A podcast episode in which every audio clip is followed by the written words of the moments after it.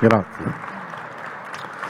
Allora, il tema scelto dal Festival quest'anno è la giustizia. E io penso che mm, c'è una grande ingiustizia nel modo con cui noi facciamo crescere i nostri figli, in quell'età incerta, difficile, confusa, ma anche l'età in cui si determina la qualità della loro crescita, perché la nostra scuola, che sarebbe deputata all'educazione dei nostri figli, la scuola italiana istruisce quando ci riesce, ma non educa.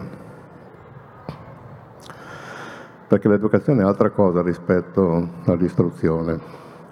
L'istruzione è un passaggio di informazioni da parte di chi li possiede a chi non li possiede. L'educazione invece è una cura degli aspetti pulsionali, emotivi, sentimentali, questa educazione, perché come dice Platone, la mente non si apre se prima non si è aperto il cuore. E quanti sono i professori che aprono il cuore degli studenti? Pochissimi. Cosa succede? L'educazione è una cosa importante perché mm, l'uomo, a differenza degli animali, non è regolato da istinti. Gli istinti sono risposte rigide agli stimoli sottolineo la parola rigidi. Per cui se faccio vedere una bistecca a una mucca, la mucca non la mangia, se gli faccio vedere un covone di fieno, la divora. Rigidi. Gli uomini non hanno istinti, perché non hanno risposte rigide agli stimoli. Neanche l'istinto sessuale è un istinto, perché in presenza di una pulsione sessuale io posso dedicarmi a tutte le perversioni, cosa che non sembra sia concessa agli animali, oppure posso assegnare alla pulsione sessuale una meta non sessuale. Posso fare un'opera d'arte, scrivere un romanzo, creare qualcosa di nuovo nell'ordine dell'arte, quello che Freud chiama sublimazione. E allora che cosa succede? Se gli uomini non hanno istinti, ma pulsioni a meta indeterminata, è necessaria l'educazione. Gli animali non hanno bisogno di educazione perché sono regolati dagli istinti e da secoli ripetono la vita che hanno sempre fatto. Gli uomini no. Grazie all'educazione devono riuscire a individuare le mete cui possono pervenire. E oltre all'educazione gli uomini hanno bisogno anche di istituzioni, perché non essendo regolati dagli istinti hanno bisogno di regole che consentano loro di ridurre la conflittualità che è la dimensione naturale negli uomini gli uni contro gli altri. E non è un caso che in Grecia le cose che continuava a ripetere Platone è paideia, educazione e politica. La politica l'ha inventata Platone insieme alla democrazia. Democrazia vuol dire potere al popolo Demos vuol dire popolo, Kratos vuol dire potere. Solo che Platone dice, finché gli ateniesi non sono abbastanza educati, non sono abbastanza istruiti, non sanno come devono andare le cose, la democrazia, che pure lui aveva inventato, non è praticabile. E allora diceva, finché non realizziamo un certo livello di educazione, è meglio che la città sia governata dai migliori gli aristoi. Eh, noi avevamo un Presidente del Consiglio che era migliore e poi l'abbiamo messo da parte perché, perché preferiamo il resto del...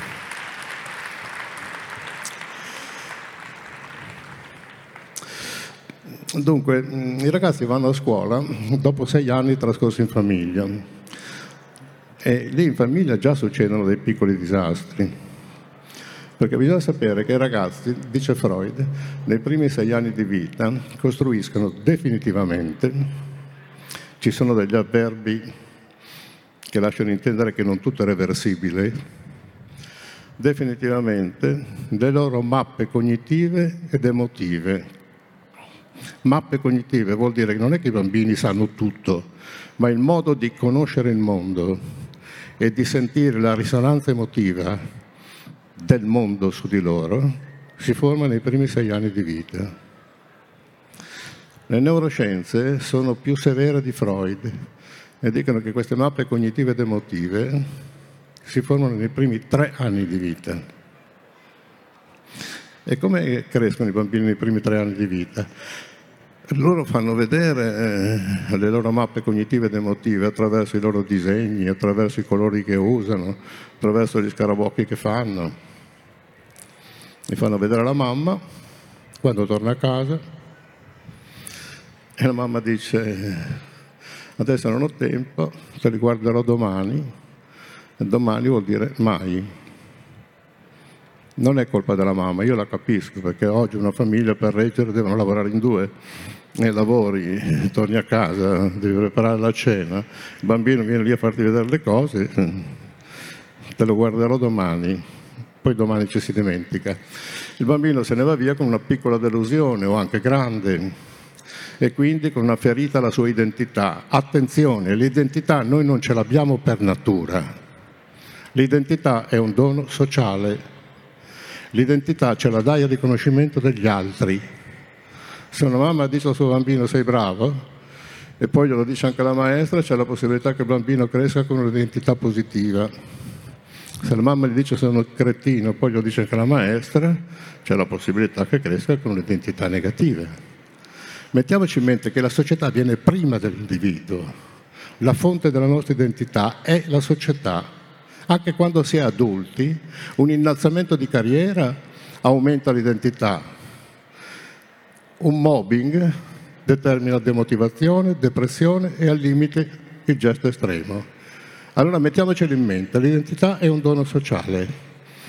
Questi greci lo sapevano e Aristotele dice che eh, se uno entra in una comunità e pensa di fare a meno degli altri, o è bestia o è Dio. L'uomo non è uomo, perché l'uomo è un animale che parla e si parla con un altro e l'altro ti riconosce. Pensate che noi abbiamo la parola persona, che vorrà dire maschera come ci è stato ripetuto mille volte nella vita, ma l'etimologia è per sé unum, perché con l'avvento del cristianesimo l'individuo viene prima della società. Agostino dice che attribuisce allo Stato il compito di togliere gli impedimenti che si frappongono alla salvezza dell'anima e l'anima si salva individualmente, non socialmente. E Rousseau dice che il cristiano non è un buon cittadino, lo può essere di fatto ma non di diritto, perché a lui quello che importa è la salvezza dell'anima, che è una salvezza individuale. Ecco, questo spostamento del primato dalla società all'individuo, opera del cristianesimo, ha fatto sì che noi pensiamo che anche l'identità sia un fatto nostro, individuale. No, l'identità è un fatto sociale. E quando noi parliamo di persona, parola tanto cara ai cattolici, persona vuol dire per sé unum. Io che vado ogni tanto in Grecia a fare dei seminari agli psicanalisti e ai teologi, là le cose si confondono, eh, perché la teologia ortodossa è una teologia dell'amore, a parte Kirill, ma per il resto è una teologia dell'amore che succede? Che loro mi dicono che per loro dire persona la chiamano prosopos, colui che mi sta davanti opsis ai miei occhi. Quella è persona. E allora voi capite come di nuovo viene ribadito anche nel linguaggio che l'identità te la dà l'altro che guardi negli occhi. E Platone dice che se uno con la parte migliore dei suoi occhi guarda la parte migliore dell'occhio dell'altro, vede se stesso. Il nostro se stesso è generato dal rapporto con gli altri. E allora attenzione, i bambini vanno guardati, curati, accuditi nei loro passaggi, lodati nelle loro azioni buone, messi in guardia in quelle meno buone, in modo che abbiano una mappa per riuscire a crescere dal momento che escono con impianti pulsionali a meta indeterminata. Poi a sei anni cosa fanno i bambini? Vanno a scuola. Però prima di andare a scuola i bambini sono riempiti di regali in una maniera impressionante, regali a Natale, regali a Pasqua, regali per i compleanni, regali ogni volta che un loro compagno compie gli anni, regali da tutte le parti, magari regali che non hanno neanche desiderato. Cosa vuol dire tutto questo? Quando eravamo piccoli noi, solo siccome l'Italia era povera, non avevamo regali. Allora li inventavamo per giocare. Loro no, ce li hanno in sovrabbondanza. Questa non è una bella cosa. Non è una bella cosa perché mh, mm, uccide il desiderio. E il desiderio è la molla della vita.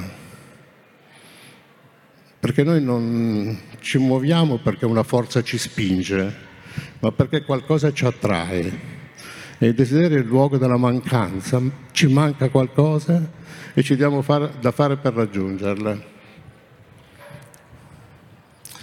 il lavoro per raggiungere l'oggetto del desiderio. C'è una pubblicità orrenda di una bambina che va al supermercato, vede tutte le marche di un budino, la mamma gli dice cosa vuoi? Tutte, risponde la bambina, e la mamma gliele compra tutte. Benissimo. Queste, queste, pubblicità devono essere eliminate perché cosa ti insegnano? Che basta desiderare per avere. Non è vero, sta ingannando la gente, sta ingannando i bambini ti sta ingannando. Non è vero che basta desiderare per avere. E una volta che hai ucciso il desiderio in un bambino, non ti devi lamentare che quando saltano fuori i frutti di questa educazione, durante l'adolescenza senti i genitori che ti dicono ah mio figlio non interessa più niente, è indifferente a tutto. Eh, ma dove hai seminato l'indifferenza? Da piccolo. Poi a sei anni vanno a scuola Dunque, le scuole elementari, secondo me, sono uniche, l'unico settore scolastico in cui, ah, oltre all'istruzione, oltre a insegnare il calcolo e la scrittura, eh, c'è anche una, una parte di educazione, perché le maestre si occupano di capire chi è leader, chi è gregario, le condizioni familiari del bambino che viene a scuola, eventuali deficit eh, che ostacolano l'istruzione a parte la patologizzazione della scuola, perché quando la psicologia è entrata nella scuola, anzi la psichiatria è entrata nella scuola, sono tutti dislessici, disgrafici, calculici, ma stiamo scherzando. Non è così. Comunque lì c'è un processo educativo e non a caso io cinque anni fa ho assistito a un um, congresso a Venezia di tutte le scuole del mondo e la scuola italiana era al posto numero 6, al sesto posto quando la prima università italiana era al 187 posto. Probabilmente adesso le cose sono differenti, però cinque anni fa era così, per dire che nelle elementari c'è ancora un processo educativo, c'è un'attenzione all'educazione che poi a partire dalle scuole medie, che sono il settore scolastico più disastrato, non ho mai capito perché, eh, probabilmente perché insegnare arrivano degli insegnanti che hanno vinto il concorso per le scuole superiori, poi non c'erano cattedre, sono stati inviati in quelle inferiori e per frustrazione non se la sentono di insegnare come Dio vuole. Bene, lì succede un'altra cosa, che molti genitori, per sembrare più bravi degli insegnanti, parlano male degli insegnanti davanti ai loro bambini. Questo non deve avvenire mai in quell'età per la semplice ragione, la semplice ragione che quando un bambino va a scuola ha la prima differenziazione affettiva. Cioè prima amava solo i genitori perché aveva conosciuto fondamentalmente solo quelli. Poi accanto all'amore dei genitori aggiunge l'amore per la maestra, l'amore o l'odio, i sentimenti non importa che colore abbiano, l'importante è che ci sia un transfer eh, affettivo. Se il genitore parla male della maestra, il bambino si trova paralizzato, ma allora di chi mi devo fidare?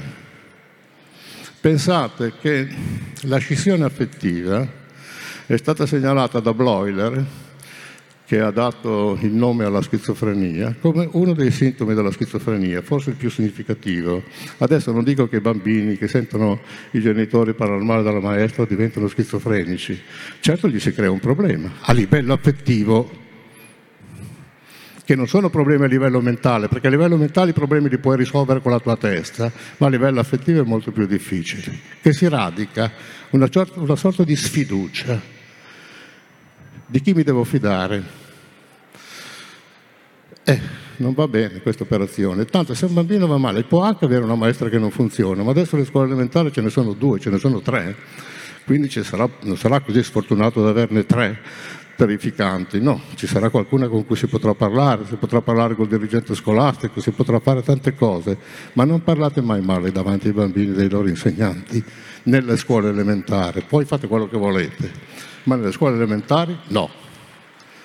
Poi i bambini vanno nelle scuole medie e lì comincia a comparire quella cosa che si chiama sessualità una volta compareva intorno ai 13-14 anni. Adesso dal momento che i bambini cominciano a guardare il porno anche a 8-9 anni, ama mio figlio? No, dagli un'occhiata. Ecco, allora insomma le cose le sanno e cominciano da lì a interessarsi al mondo erotico.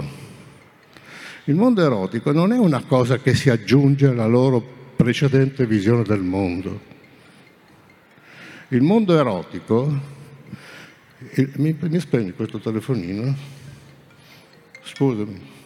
Il mondo erotico è qualcosa che ti obbliga ad una radicale trasformazione della tua visione del mondo.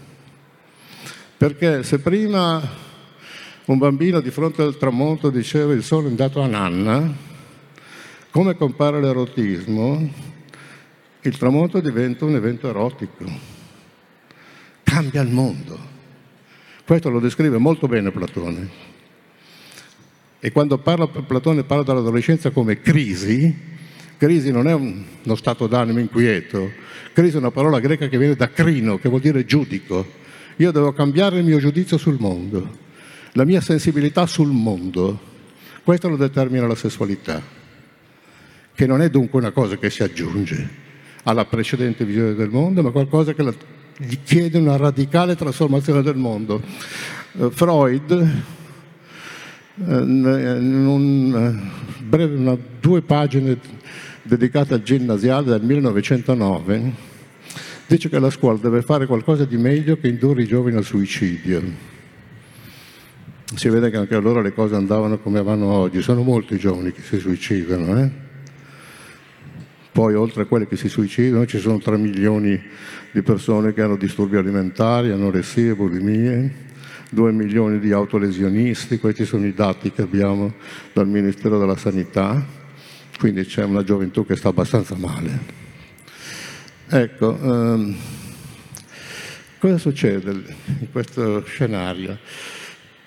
Che mm, non è necessario fare educazione sessuale, sì sarà anche utile, non lo so, ma la cosa importante è incominciare a seguire questi ragazzi e portarli dal livello pulsionale al livello emotivo, dal livello emotivo al livello sentimentale. Queste sono le tre tappe in cui si articola l'educazione.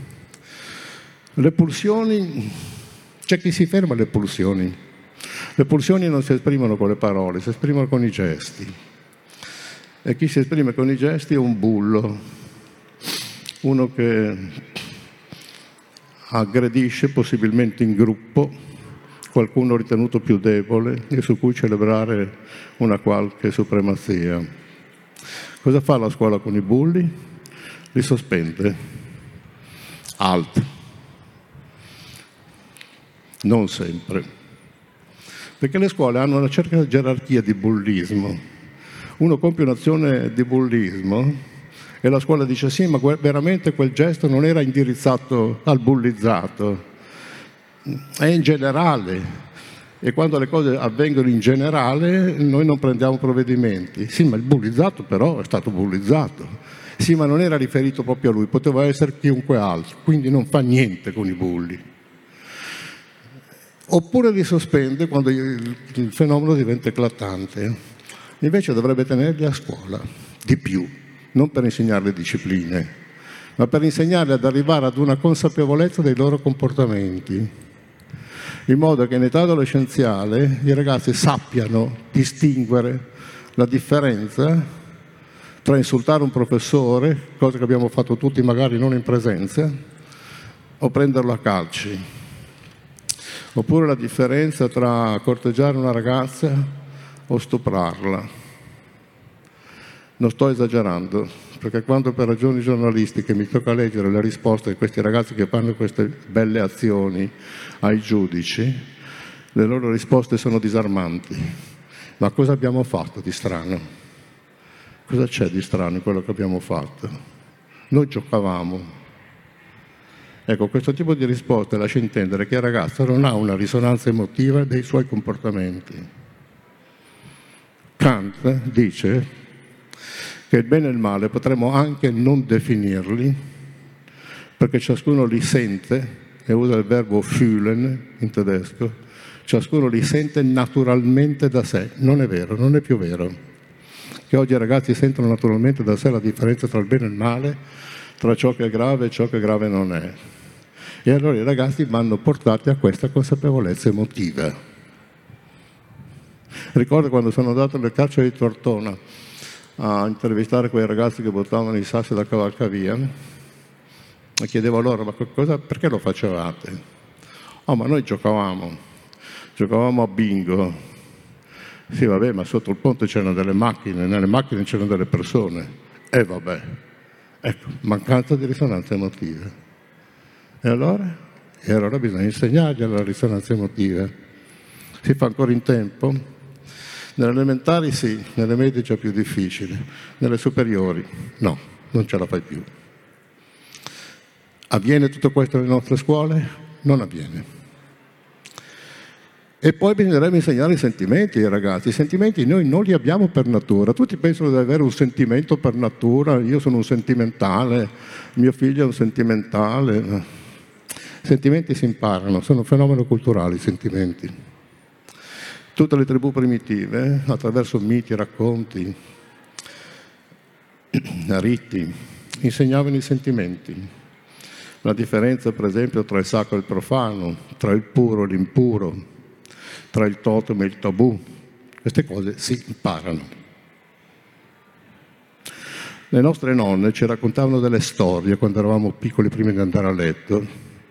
Dico nostre perché non so se quelle di oggi insegnano ancora storie oppure si preoccupano solo di fare il lifting, ma le mie ci raccontavano delle storie, anche storie truci.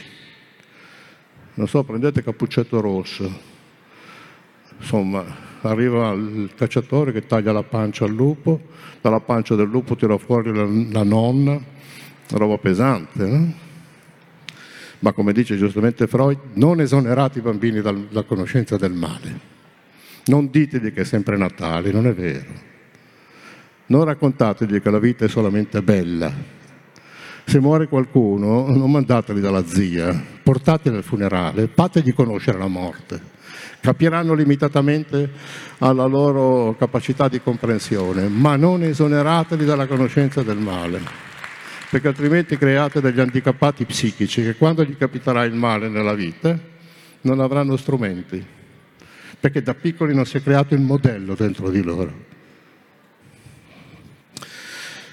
Beh, i greci, che sono il popolo più importante e intelligente mai apparso sulla faccia della terra, avevano descritto l'Olimpo abitato dagli dei che i cristiani hanno definito falsi e bugiardi, in realtà era una grandiosa fenomenologia di tutti i sentimenti e le passioni umane. Zeus era il potere, Atena era l'intelligenza, Afrodite era la sessualità, Apollo la bellezza, Ares l'aggressività, Dioniso la follia. I sentimenti si imparano. Noi non possiamo più ricorrere ai miti, però abbiamo quel repertorio fantastico a disposizione che si chiama letteratura, perché la letteratura ti insegna che cos'è il dolore in tutte le sue variazioni, che cos'è l'amore in tutte le sue coniugazioni, che cos'è l'angoscia, cos'è la tragedia, cos'è la disperazione, cos'è la noia, cos'è la speranza, cos'è il coraggio, cos'è il suicidio. Queste cose le impari lì. E allora bisogna riempire le nostre scuole di letteratura, non di computer. I computer i ragazzi li maneggiano da soli. È la letteratura che manca nella nostra scuola. E quando tu non hai lo schema mentale delle eventualità che ti presenterà la vita, allora, come dice giustamente Eschilo, il dolore è un errore della mente. Se la tua mente è vuota, non ha schemi, non ha imparato niente di fronte a quello che si chiama il mondo dei sentimenti e delle emozioni, quando ti capita un dolore, sei disarmato. Eh, c'era Christopher Stoll, no, Clifford Stoll, che è quello che ha diffuso i computer a livello globale negli, a partire dagli anni 60, che eh, all'inizio degli anni 2000 scrive un bel libro, eh, Confessioni di un eretico high-tech, che vi consiglierei di leggere, eh, edito da Garzanti in cui dice ma i computer sì servono moltissimo, li ho inventati io, volete che vi parli male di, quella, di una mia invenzione? No, se agli impresari serve per fare più business, che li usino ampiamente, non ho nessuna obiezione, ma nella scuola mai. Perché un'ora di computer non darà mai quello che dieci minuti di un maestro in presenza può dare.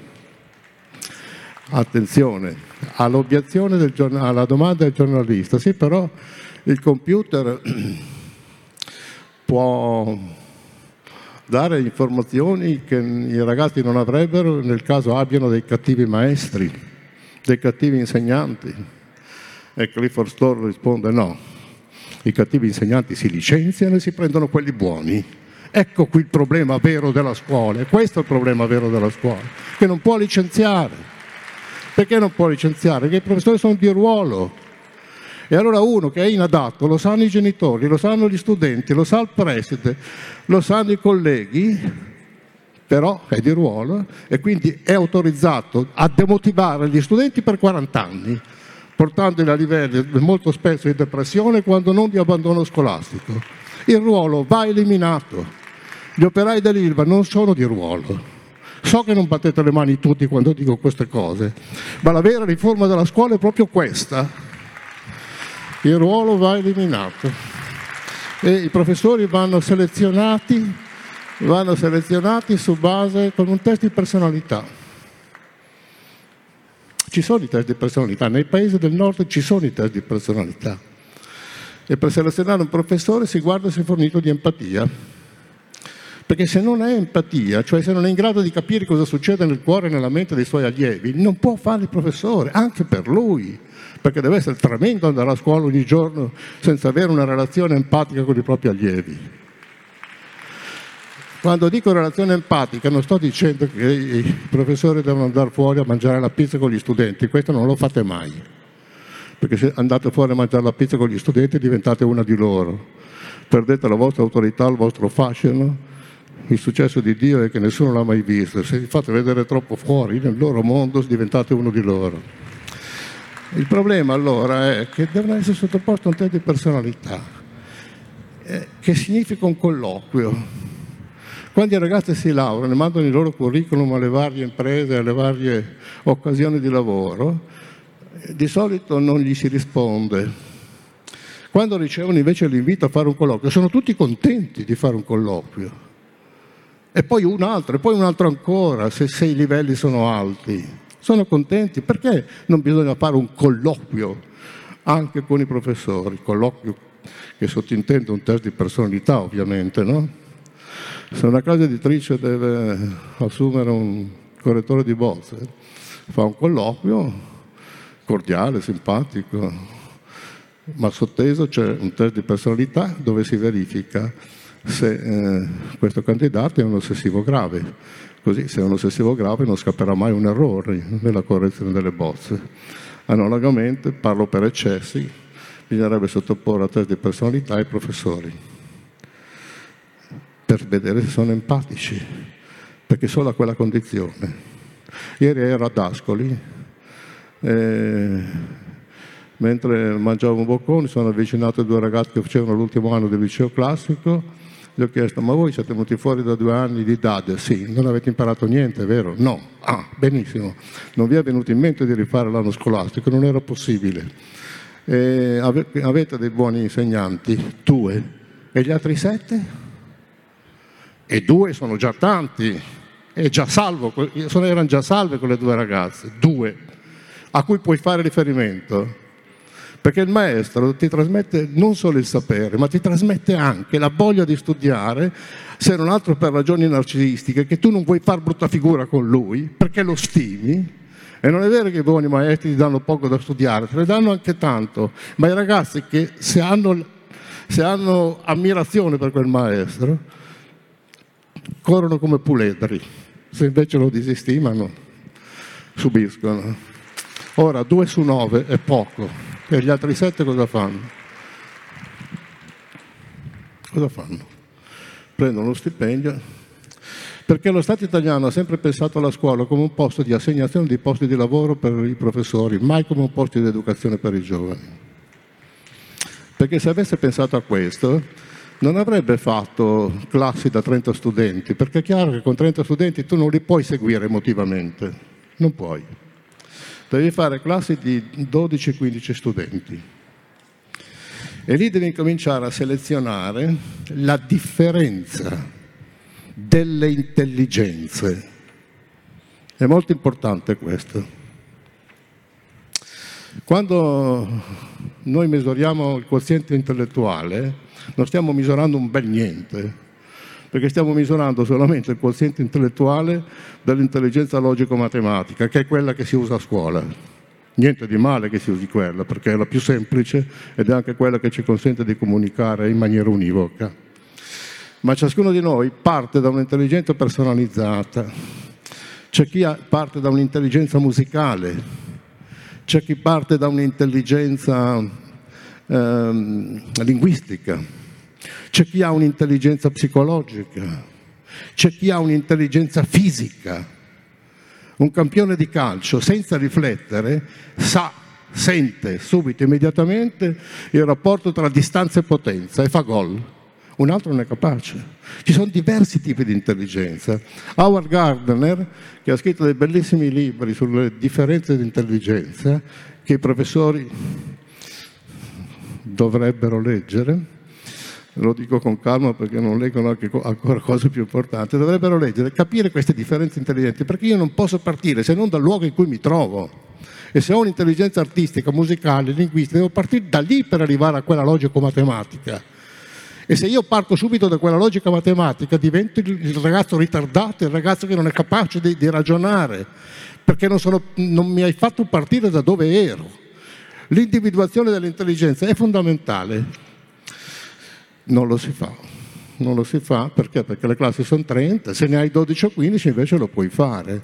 Leggete, si chiamano formamentis oppure intelligenze multiple di Howard Gardner, che mi pare che sia venuto anche in Italia ultimamente da, a, a, dare questi insegnamenti e non è ancora stato invitato dal Festival della Filosofia di Modena. Invitatelo, è importante. e poi... Mm, da lì bisogna partire per arrivare all'intelligenza logica matematica. E poi dopo invece bisognerebbe, come vi ho detto prima, prendere professori carismatici.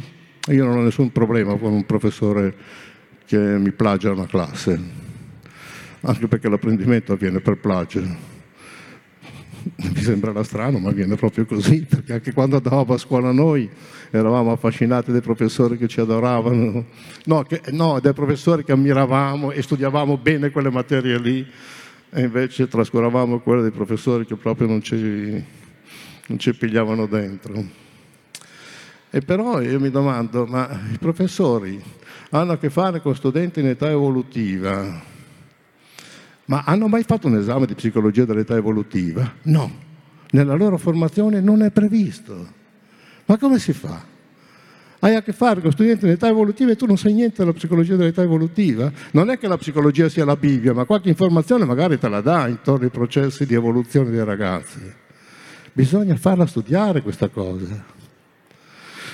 Poi bisognerebbe far fare i professori a un concorso di teatro, perché se insegnassero la Divina Commedia, non dico come Benigni perché è molto difficile, nessuno è un grande attore, ma invece, almeno cercando una forma simile, invece magari di incarognirsi sulla battaglia di Campaldino, nota 51, pagina 30, gli studenti non leggeranno mai la Divina Commedia. E purtroppo i professori occupano una cattedra e la cattedra è un palcoscenico, dove non devi essere tu a sedurre, ma tu devi essere uno strumento in modo che la cultura diventi seduttiva, perché la cultura è seduttiva se gliela offri bene. Questo vuol dire educazione. Allora ci sono condizioni oggettive, classi troppo numerose. Adesso gli studenti diminuiscono perché c'è denatalità. E cosa si fa? Allora si accorpano le classi. No, approfitta per ridurre il numero delle persone nelle classi. È chiaro che spendi un po' di più, è ovvio, ma vuoi spendere per la formazione dei giovani oppure i giovani sono una gran parola che torna nelle orecchie di tutti senza far niente, la parola giovani? È questa la logica?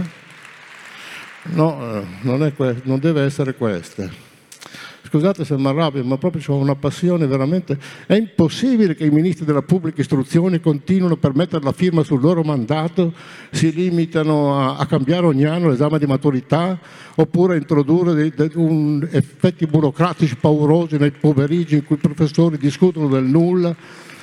Ma cambiamo proprio la qualità degli insegnanti la qualità degli insegnanti. Vediamo se sono idonei a fare questo mestiere, punto che poi non è un mestiere, ma è una, una vocazione, una, non so, ci sono dei mestieri che non sono mestieri, per esempio fare il giudice non è un mestiere, fare il medico non è un mestiere, fare il professore non è un mestiere, o hai una una passione interna o non lo fare quel mestiere lì, perché è che, non è una cosa che si fa, è una cosa che si è per fare i professori.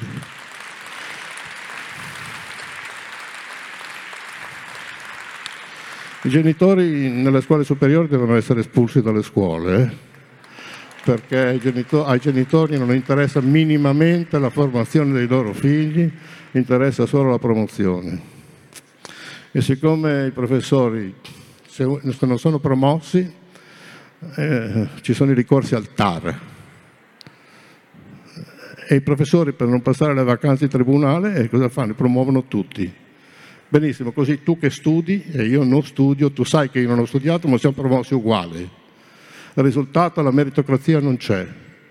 La meritocrazia non è un valore fondamentale in una società ingiusta, ma in una società giusta è importante distinguere chi studia da chi non studia, perché l'uguaglianza si crea conferendo a tutti le condizioni per emergere, a tutti però, anche ai poveri, anche agli immigrati. La professione, la e poi però bisogna discernere chi ha studiato e chi non ha studiato. E chi non ha studiato non è, deve essere promosso. E invece noi affidiamo ai tribunali le promozioni. No, lasciamo perdere. Eh. Tanto le cose non accadranno mai come... E poi ci sono... I professori, mi ha scritto un dirigente di una scuola dell'Italia meridionale che ha un plesso di scuole di 1500 studenti, dove ci sono, oltre al liceo classico scientifico, industriali, eh, ragionieri, eccetera. E mi ha detto che il 40% degli insegnanti è fatto da professionisti falliti. Non so, ingegneri, architetti, non sono, non sono riusciti a trovare lavoro, ripiego insegnante poi c'è un 20% assolutamente inidoneo, un 40% senza lode, senza infamia, che sta calcolando al pari dei militari il giorno della pensione, quanto manca la pensione. Beh, se questa è la condizione descritta da un preside che mi ha proposto una riforma della scuola molto interessante e che aveva una vera passione per la scuola, allora non è che abbiamo molte speranze. E poi ciascuno di voi ha esperienza e costate queste cose. Cosa facciamo? Teniamo così la scuola, poi ci lamentiamo dei nostri giovani, i quali hanno già una condizione di vita faticosa. E, e voi genitori non dite ai ragazzi ai miei tempi, perché i vostri tempi erano molto più fortunati dei loro tempi. Io quando avevo, quando avevo 21 anni eh, ho insegnato per un anno intero, in prima, seconda, terza liceo classico, cioè le ultime tre, tre anni di liceo, per un anno intero in sostituzione di una professoressa che mm, aveva una gravidanza difficile. Non ero ancora laureato, ma perché non c'erano insegnanti di filosofia Oggi se uno si laurea in filosofia, la prima cosa che deve mettersi in mente è che non insegnerà mai filosofia. Io invito a studiare filosofia per la semplice ragione che quando uno si allena il cervello per cinque anni, dopo è bravo in tutti gli scenari. Però eh, se vuol fare il professore non ce la fa oggi, non ce la fa.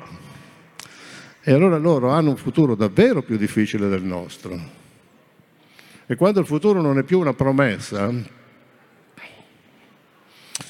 ma se non è una minaccia, come dice Miguel Benasayag in quel bel libro, L'epoca delle passioni tristi, diventa imprevedibile, è chiaro che il futuro non retroagisce come motivazione. Perché devo studiare? Perché mi devo dare da fare?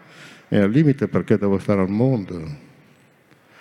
Questo si chiama nichilismo, Nietzsche l'ha ben descritto, manca lo scopo, il futuro non è più una promessa, manca la risposta al perché. Perché mi devo dare da fare in questa vita se questa vita non ha un fine, non ha uno scopo? E io sono convinto che oggi i ragazzi bevono, bevono tanto, eh? si drogano, eh, si drogano, non tanto per il piacere che può dare questa, queste, queste droghe. Non so che piacere dia, io non l'ho mai provato non perché sono virtuoso, ma perché sono nato in un'epoca sbagliata ma mm, penso che loro le assumano non per il piacere, ma come anestetico. Si anestetizzano dallo sguardo nei confronti, nei confronti del futuro perché gli mette angoscia. E allora il rimedio all'angoscia è l'anestesia. Non guardo il futuro, vivo al presente 24 ore su 24 in presa diretta nell'alcol e nel rumore più assordante possibile, oppure nel silenzio più angosciante possibile penso che siano degli anestetici, non dei, del, dei farmaci, del, delle sostanze di piacere. E questo va considerato, va considerato. Chiudo um, con una rabbia addosso perché sento parlare sempre di giovani, ma li conosciamo questi ragazzi qui? Mm, adesso poi sono digitali i giovani, e la, dig- la digitalizzazione trasforma il modo di pensare, perché il mondo informatico lavora col codice binario 1-0, sì, no, al massimo non so. Il codice binario non è sufficiente per risolvere i problemi in una società complessa come la nostra. Inoltre il codice binario viene utilizzato anche nelle trasmissioni di traino per il telegiornale, viene utilizzato nella prova della maturità, viene utilizzato nei quiz per accedere all'università. Il codice binario non è buono per risolvere i problemi in una, in una società complessa. E allora se tu se tu ti muovi solo con quel codice, sono stato in un ospedale, l'Humanitas eh, di Milano, a fare una conferenza e ho chiesto al cardiologo primario, ma come sono questi giovani medici? Tecnicamente molto bravi, mi hanno detto, ma non riescono a capire le differenze individuali dei pazienti perché loro hanno un codice binario, questa è malattia, questa è salute. No, non è mai così, diceva lui, ma non riesce a farle entrare in questa zona dove salute e malattia si contaminano. E allora questo è un problema. E poi eh, si creano anche problemi di socializzazione. La desocializzazione non l'ha creata il virus, al massimo avrà creato una distanza, sociale, una distanza virale, ma la distanza sociale l'ha creata l'informatica, dove io posso parlare con un amico in Australia o con un amico in America del Sud e poi non conosco il mio compagno di banco, il mio vicino di casa, l'amico del bar, quel faccia a faccia vi racconto un piccolo episodio e poi chiudo. Eh, eh, venivo a Milano, avevo voglia di fumare, non avevo le sigarette, sono entrato in un tabaccaio, ho preso le sigarette. Quando sono uscito c'erano due ragazzi che mi, mi hanno intrattenuto, mi hanno riconosciuto, ho chiesto loro un accendino, non ce l'avevano. Poco più là c'era una ragazza che fumava in un bar, sono andato a chiedergli l'accendino, me l'ha buttato lì, l'ho preso, l'ho restituito, sono tornato dai ragazzi e gli ho chiesto, ma scusate, voi non guardate più in faccia alla gente? E loro, eh caro professore, purtroppo noi non guardiamo più così, noi guardiamo così. Oh, cominciate a pensare, cosa vuol dire vedere il mondo così, invece che nel mondo, essere nel mondo. Oggi non siamo più nel mondo, oggi siamo nel web. In der Web sein, non in der Welt sein come diceva Heidegger. Non siamo più nel mondo, siamo nella rappresentazione del mondo, che è altra cosa, confezionata per noi. Eh, non è che abbiamo aumentato la libertà. eh, i giovani, eh, chiudo dicendo che hanno il massimo della potenza biologica, belli, più belli di noi, forti, e cosa hanno da vendere al mercato? Forza bellezza. Il motivo calciatori e veline non è proprio fuori luogo, forza e bellezza vendono. cosa hanno d'altro? Cosa gli chiede d'altro il mercato? Hanno il massimo della potenza sessuale tra i 15 e i 30 anni, ma non procreativa, perché non puoi mettere al mondo figli a 16-17 anni. Primo perché viviamo, come dicevamo, in società complesse molto articolate. Economicamente mancano le basi economiche, le basi lavorative, le basi abitative, tutta questa roba che manca non consente alla generazione. Molti giovani vorrebbero mettere al mondo i figli, ma non possono. E quindi abbiamo creato quello che Jacques Maritain in una lettera a Paolo VI denunciava dicendo che mh, abbiamo, la, la, nostra società ha creato degli angeli che Dio non aveva previsto. È chiaro, i giovani non fanno gli angeli, ma una sessualità affinalizzata prima o poi si spegne si spegne perché tutte le cose finalizzate diventano semplicemente ripetizioni di schemi già collaudati. Non è interessante. E poi i giovani hanno il massimo della potenza ideativa tra i 15 e i 30 anni. Einstein ha fatto la sua scoperta a 24 anni. Leopardi ha scritto l'infinito a 21 anni. Pensate un giovane che scrive l'infinito a 21 anni. Gli inventori di Google e di Apple hanno inventato questa cosa che ha trasformato il mondo tra i 20 e i 30 anni nei loro garage. Allora se i giovani hanno il massimo della potenza ideativa, non strutturata come l'intelligenza adulta, che tra l'altro è anche ripetitiva, ma il momento della creatività è in quegli anni lì. E cosa ne facciamo di questi ragazzi in quegli anni lì? Se non gli facciamo fare le fotocopie, gli diamo i lavori a progetto, i lavori a cocò, i lavori in affitto, i lavori precari, e no, tu li devi sfruttare, poi devi portare dentro subito nel mondo del lavoro, in una modalità creativa, perché ce l'hanno la creatività, ma solo che tu come fai, come fai eh, ad andare avanti solo nella ripetitività delle procedure. Ecco, e allora non so, se voi pensate che una società che fa meno della sua parte biologicamente più forte, sessualmente più potente, ideativamente più significativa, facciamo meno, abbiamo la società che ci troviamo. Grazie.